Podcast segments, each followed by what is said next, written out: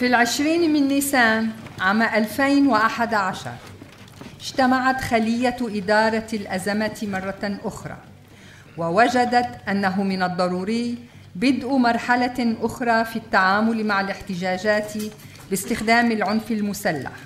كان الهدف هو سحق الاحتجاجات بأي ثمن اضطهاد واعتقال وقتل وتعذيب كل متظاهر أو أي شخص قريب من المظاهرة. إنه إعطاء تفويض مطلق بحكم الأمر الواقع لقوات الأمن لتمارس العنف ضد المتظاهرين. ونتيجة لذلك زاد عدد الضحايا المدنيين بشكل كبير من 30 آذار مارس 2011 فصاعدا. قتل 200 شخص بالرصاص الحي في الثالث والعشرين من نيسان أبريل. وبعد يومين اقتحم النظام درعا. وقطع المياه والإمدادات الطبية. مات الكثير من الناس نتيجة لذلك. كما لقي أشخاص حتفهم في مظاهرات خرجت للتعبير عن تضامنها مع أهالي درعا. كما قتل البعض ممن حاولوا جلب الماء والطعام لأهالي المدينة. وفي الأشهر التالية وقعت مظاهرات شارك فيها رقم من ست خانات. وازداد القمع بقيادة الدولة وفي صيف عام 2011 توفي من السوريين عدد مكون من أربع خانات بسبب العنف الذي قادته الدولة.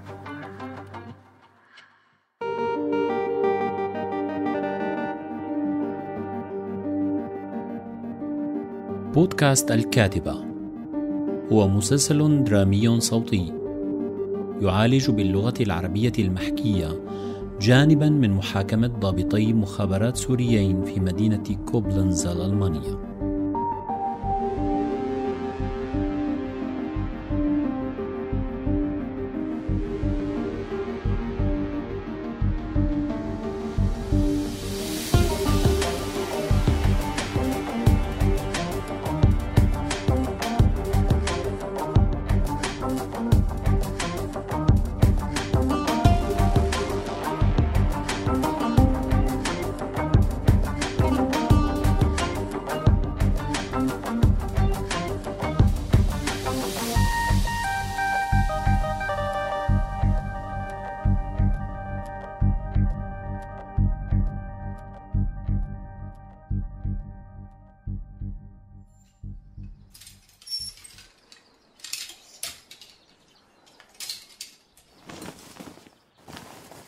حبيبي شفتي لي الشنطة البنية؟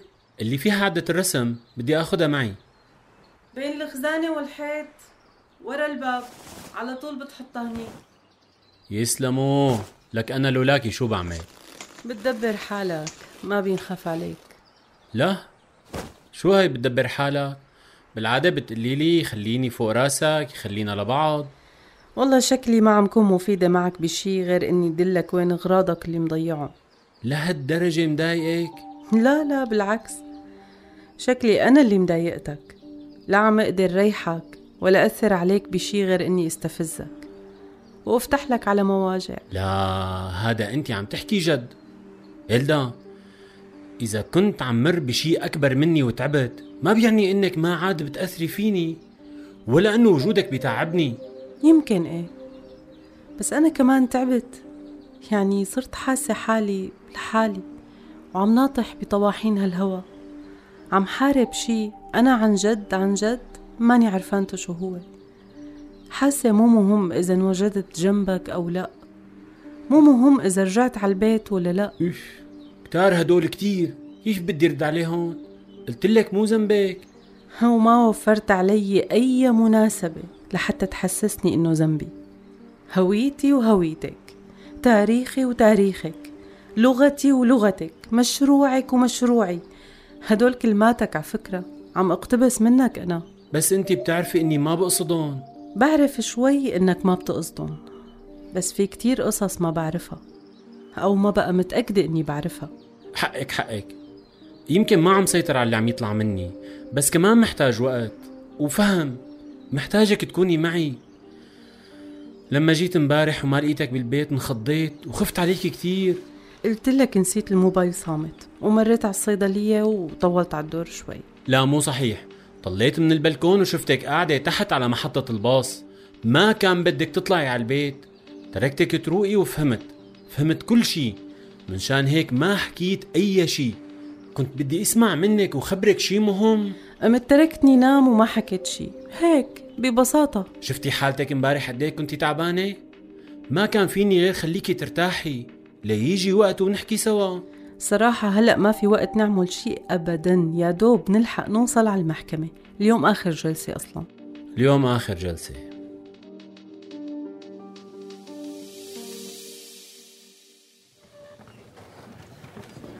اعتمدت في الحكم على أكثر من ثمانين شهادة. من بينهم خبراء في الشرق الأوسط عموما وسوريا خصوصا كحال الصحفي المخضرم كريستوف رويتر والذي يعرف سوريا منذ العام 1980 أخبرنا الصحفي رويتر في اليوم السابع والثلاثين للمحاكمة الموافق للثامن من تشرين الأول أكتوبر عام 2020 ما يدعم قرار المحكمة. يومها قال في معرض رده على أسئلة القاضي فيدنر. شاهدين من اللي التقيت فيهم سنة 2013 خبروني باللي تم الكشف عنه لاحقا بملفات قيصر الخاصة بدمشق واللي هو إنه المستشفيات كانت نقطة إعادة تحميل الجثث وكانت تتسجل أو تتوثق بالأرقام والصور اللي بتشير للمكان اللي انقتلوا فيه. وإنه كان يتم تحميل الجثث ونقلها من المشافي بشاحنات. وإمتى حصلت على هي المعلومات؟ بأول 2013 التقيت هدول الشاهدين واعتبرت إنه ممكن يكون في صور أقمار صناعية بتظهر مقابر جماعية وبديت اعمل بحث مفتوح المصدر ولما انتشر ملف قيصر بنينا البحث أنا والفريق اللي عم بيشتغل معي على هذا الأساس. وإمتى حصلت على معلومات أو تلميحات لأول مرة؟ عن المستشفيات اللي بتضم جثث معتقلين أو حتى المقابر الجماعية. أه كان في تلميحات أولية بآذار 2012 وحسب معلوماتك إمتى بدأت هاي الممارسات؟ الحقيقة بنيسان من نفس العام أه، التقيت بمجند عمره 18 سنة بإدلب. حاولت أحكي معه لأنه شفته مصدوم وملبك. طبعا حكالي عن الكوابيس اللي عم يشوفها لما كان عم يشتغل بتسجيل وجمع الجثث كل يوم. وخبرني إنه كانت شغلته يسجل ويجمع الجثث يوميا. وقال إنه بدي بهي المهمة بالشهر اللي قبله يعني آذار. وكان في أشخاص عم يصرخوا حواليه طول الوقت يا محمد فيك تناولني هي الرجل يا يوسف عندي هون دراع. وإنه الجثث كانت مكدسة على ارتفاع نص متر. بالباحة الخلفية للمشفى مشفى عسكري طبعا. هذا المجند خبرني إنه اضطر يلتقط صور للجثث ويعطيها أرقام بتشير لجهاز المخابرات اللي إجت منه. هل كان في مؤشرات أوضح على مصدر الجثث وأسباب الوفاة؟ كان في كتير جثث إجت من باب عمر ومنا من نقاط تفتيش أو حواجز وكتير منا من اللي بيسموها مراكز احتجاز. واللي تم إحضار المعتقلين عليها. ومن فروع أمن مختلفة يعني أحيانا 30 جثة وأحيانا 400 جثة. يعني بعض الأحيان كانوا ينقلوهم بشاحنات وأحيانا بباصات صغيرة أو اللي بسموها سرافيس وأحيانا بسيارات الإسعاف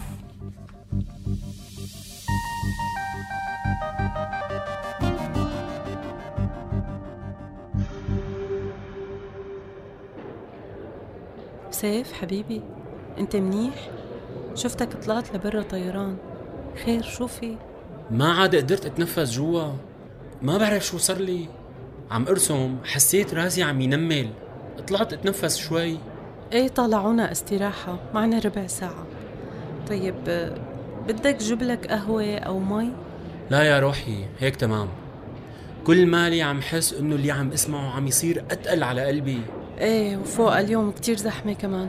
في كتير صحافة جوا وفي كتير ناس جاية من فرنسا وهولندا لتحضر هي الجلسة. يعني المهم هلأ أنت حاسس إنه بدك ترجع على البيت؟ لا لا بدي كمل. ما خلصت اللي عم بشتغلون بس ما بعرف إذا رح كمل اليوم لآخره. طيب مثل ما بتحب. أنا رح أرجع لجوا وبس ارتحت فوت إيه؟ لاحق لاحق.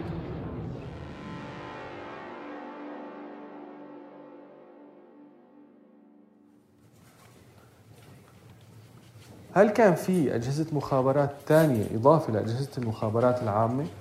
طبعا في شعبة المخابرات العسكرية وإدارة المخابرات الجوية اللي معروفين باسم الجزارين هدول كانوا يمارسوا القتل على نطاق واسع جدا طيب ابتداء من ربيع 2011 شو كانت وظائف أجهزة المخابرات؟ وكل فرع عن شو كان مسؤول؟ هلأ حسب اللي بعرفه إنه كان في منافسة داخلية بين الخدمات المختلفة سابقا. بس مع بدايات 2011 تغير هذا الكلام وصار في مثل تعاون بيناتهم خلال تبادل أوامر الاعتقال. بخصوص وحشية أجهزة المخابرات كان سلاح الجو هو الأشرس وجهاز المخابرات العسكرية كان متورط لحد كبير جدا بتدبير الخلايا الجهادية اللي اعتبروها الشر الرسمي. بس كان نقل المعتقلين يعني بين مختلف الأجهزة ممكن. ممكن تشرح أكثر للمحكمة عن فرع الخطيب؟ كانوا الناس يخافوا من فرع الخطيب بس بالعادة المحتجزين ما بيضطروا يبقوا هنيك لفترة طويلة. طبعا ما أنا معلومة جديدة لما نقول إنه الحكومة عذبت الناس وقتلت الناس. أنا وفريقي مهتمين كنا كثير بالتطورات الجديدة اللي طرأت مثل استخدام المشافي كنقاط نقل للجثث وتنظيمات الإرهاب الجهادي. ايمتى بالضبط تغيرت ممارسة عدم الإفراج عن المحتجزين؟ هلا بال 2011 كان يطلق سراح الناس إذا كانوا اعتقلوا بشكل تعسفي. بس لاحقا صارت أحداث تغير بعد هذا الموضوع كثير. يعني كان في مظاهرة كبيرة بنيسان وأيار 2011 آه، اختفى بعدها 200 شخص وحصلت على تغطية إعلامية واسعة بكل مكان.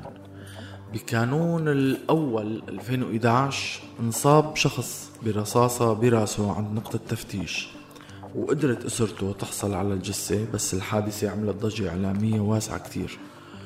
وبعدها بال 2012 ما عاد يصير إفراج عن الأشخاص بعد ما يتم القبض عليهم. بأواخر 2012 صار طبيعي جدا إطلاق النار على أي شخص في أي مكان. شو عندك فكرة عن مستشفيات تشرين وحرسته؟ سبق والتقيت برجل أعمال سوري آه، غني قدر يدفع لحدا مسؤول مشان يخلوه يفوت على واحد من هدول المشافي ويدور بين الجثث على جثة أخوه. طبعا كانوا العساكر عم بيساعدوه بالبحث كمان.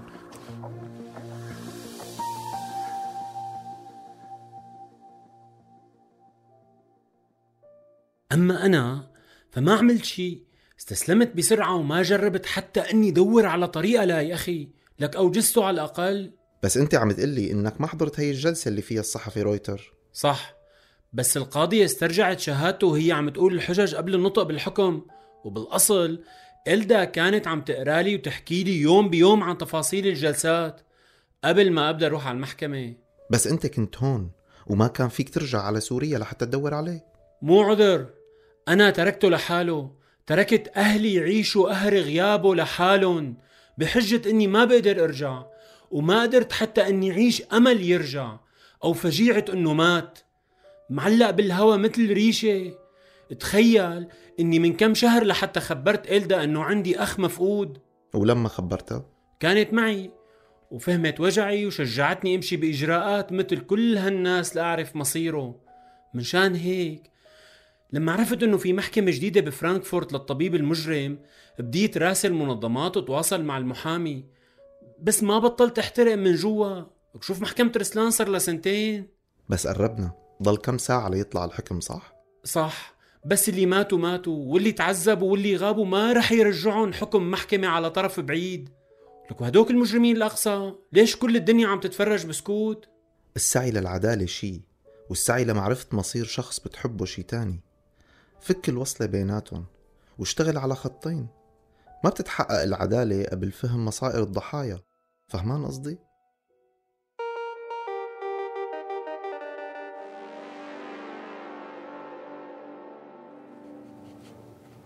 تكررت أسماء كثيرة خلال هي المحاكمات مثل علي مملوك، حافظ مخلوف، آصف شوكت وخلية إدارة الأزمة ممكن تذكر للمحكمة إمتى انتهى عمل خلية إدارة الأزمة؟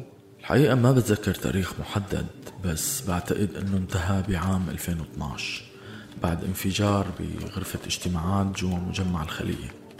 هلأ في مجموعة من الثوار أقروا بتدبير الانفجار بس الحقيقة أني التقيت بالصدفة بشخصين معنيين بالانفجار. اثنيناتهم ضباط بيشتغلوا بمبنى خلية إدارة الأزمة. عندهم صور ووثائق من الغرفة اللي وقع فيها الانفجار. هذا المجمع ما كان يخضع لحراسة كبيرة ما كان في غير عدد قليل من الموظفين والمجندين وما كان في مشكلة حسب ما فهمت يرافق هدول المجندين أشخاص ما بيشتغلوا بالمكان يعني أشخاص من برا. آه، وما كان في عمليات تفتيش. بهي الطريقة قدروا يهربوا كميات صغيرة من المواد المتفجرة لداخل المبنى. ويحشوها بالسقف كونه ما في كاميرات مراقبة على السقف.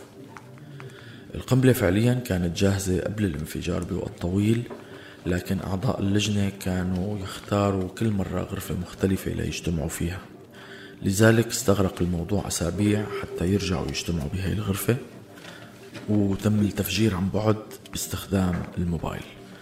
اشتبهوا الموظفين بالبداية بأنه الانفجار نشأ بالبوفيه بالمطعم. لهيك أول من تم القبض عليهم هن طاقم خدمة الطعام بفندق الفور سيزونز طبعا وضربوهم بعد سنين أه، انتشرت شائعة أنه الانفجار كان بأمر من بشار الأسد. ونحن كفريق للأسف ما قدرنا ننشر القصة بخصوص هذا الموضوع لأنه ما قدرنا نحصل على أدلة تدعم روايتنا. سؤالي لك هلأ. هل بتعرف الشخص الموجود على مقعد الاتهام؟ نعم بعرفه كيف بتعرفه؟ وهل عنده استعداد يقدم أي معلومات؟ بعتقد أني كنت أول صحفي حكى معه المتهم كان بالبداية متردد وحذر كثير لأنه بالنسبة لكل كبار المسؤولين السابقين كان التحدث مع أي صحفي غربي هو وضع جديد وخطير كانوا يعتبرونا العدو وممكن هيك مقابلة تكون نهاية لحياتهم المهنية. وشو نوع المعلومات اللي قدم المتهم بهذاك الوقت؟ حكى لنا كيف اعتقل مرة جهاديين وبعد ما اعتقلهم طلبوا منه يتصل بآصف شوكت. اكتشف إنه كل القصة هي من تدبير النظام وإنه بأوائل 2011 صار معه نفس الشيء بس هالمرة كان الشخص المسؤول عن هدول الجهاديين هو علي مملوك. علي مملوك المعروف أنه هو اللي بينفذ هجمات ضد الجهاديين. وبعدها تم عرض أسلحة الجهاديين المزعومة على شاشات التلفزيون الرسمي. ما كانت هاي الممارسة معروفة بشكل جيد بوقتها بس فينا نشوف أنها وسيلة شائعة للأسد ليقدم حاله للمجتمع الدولي على أنه أهون الشرين.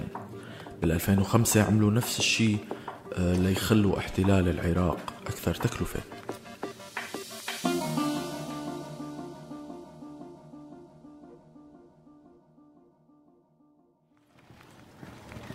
هلا مضطرين نوقف بيان المحكمة النهائي وبنرجع بعد استراحة الغداء لنتابع حجج الحكم على المتهم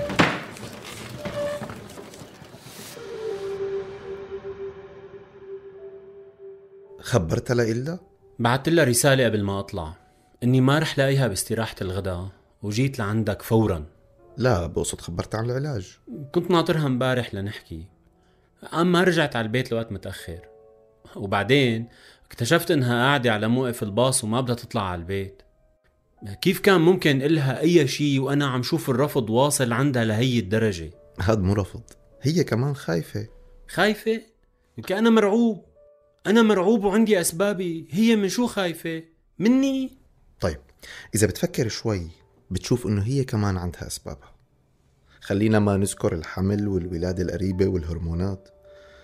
بكفي ضغط المحكمة والجامعة التغيرات اللي عم تعيشها بعلاقتكم التفاصيل اللي صار عليها قلق الأحاديث اللي ما عادت طبيعية.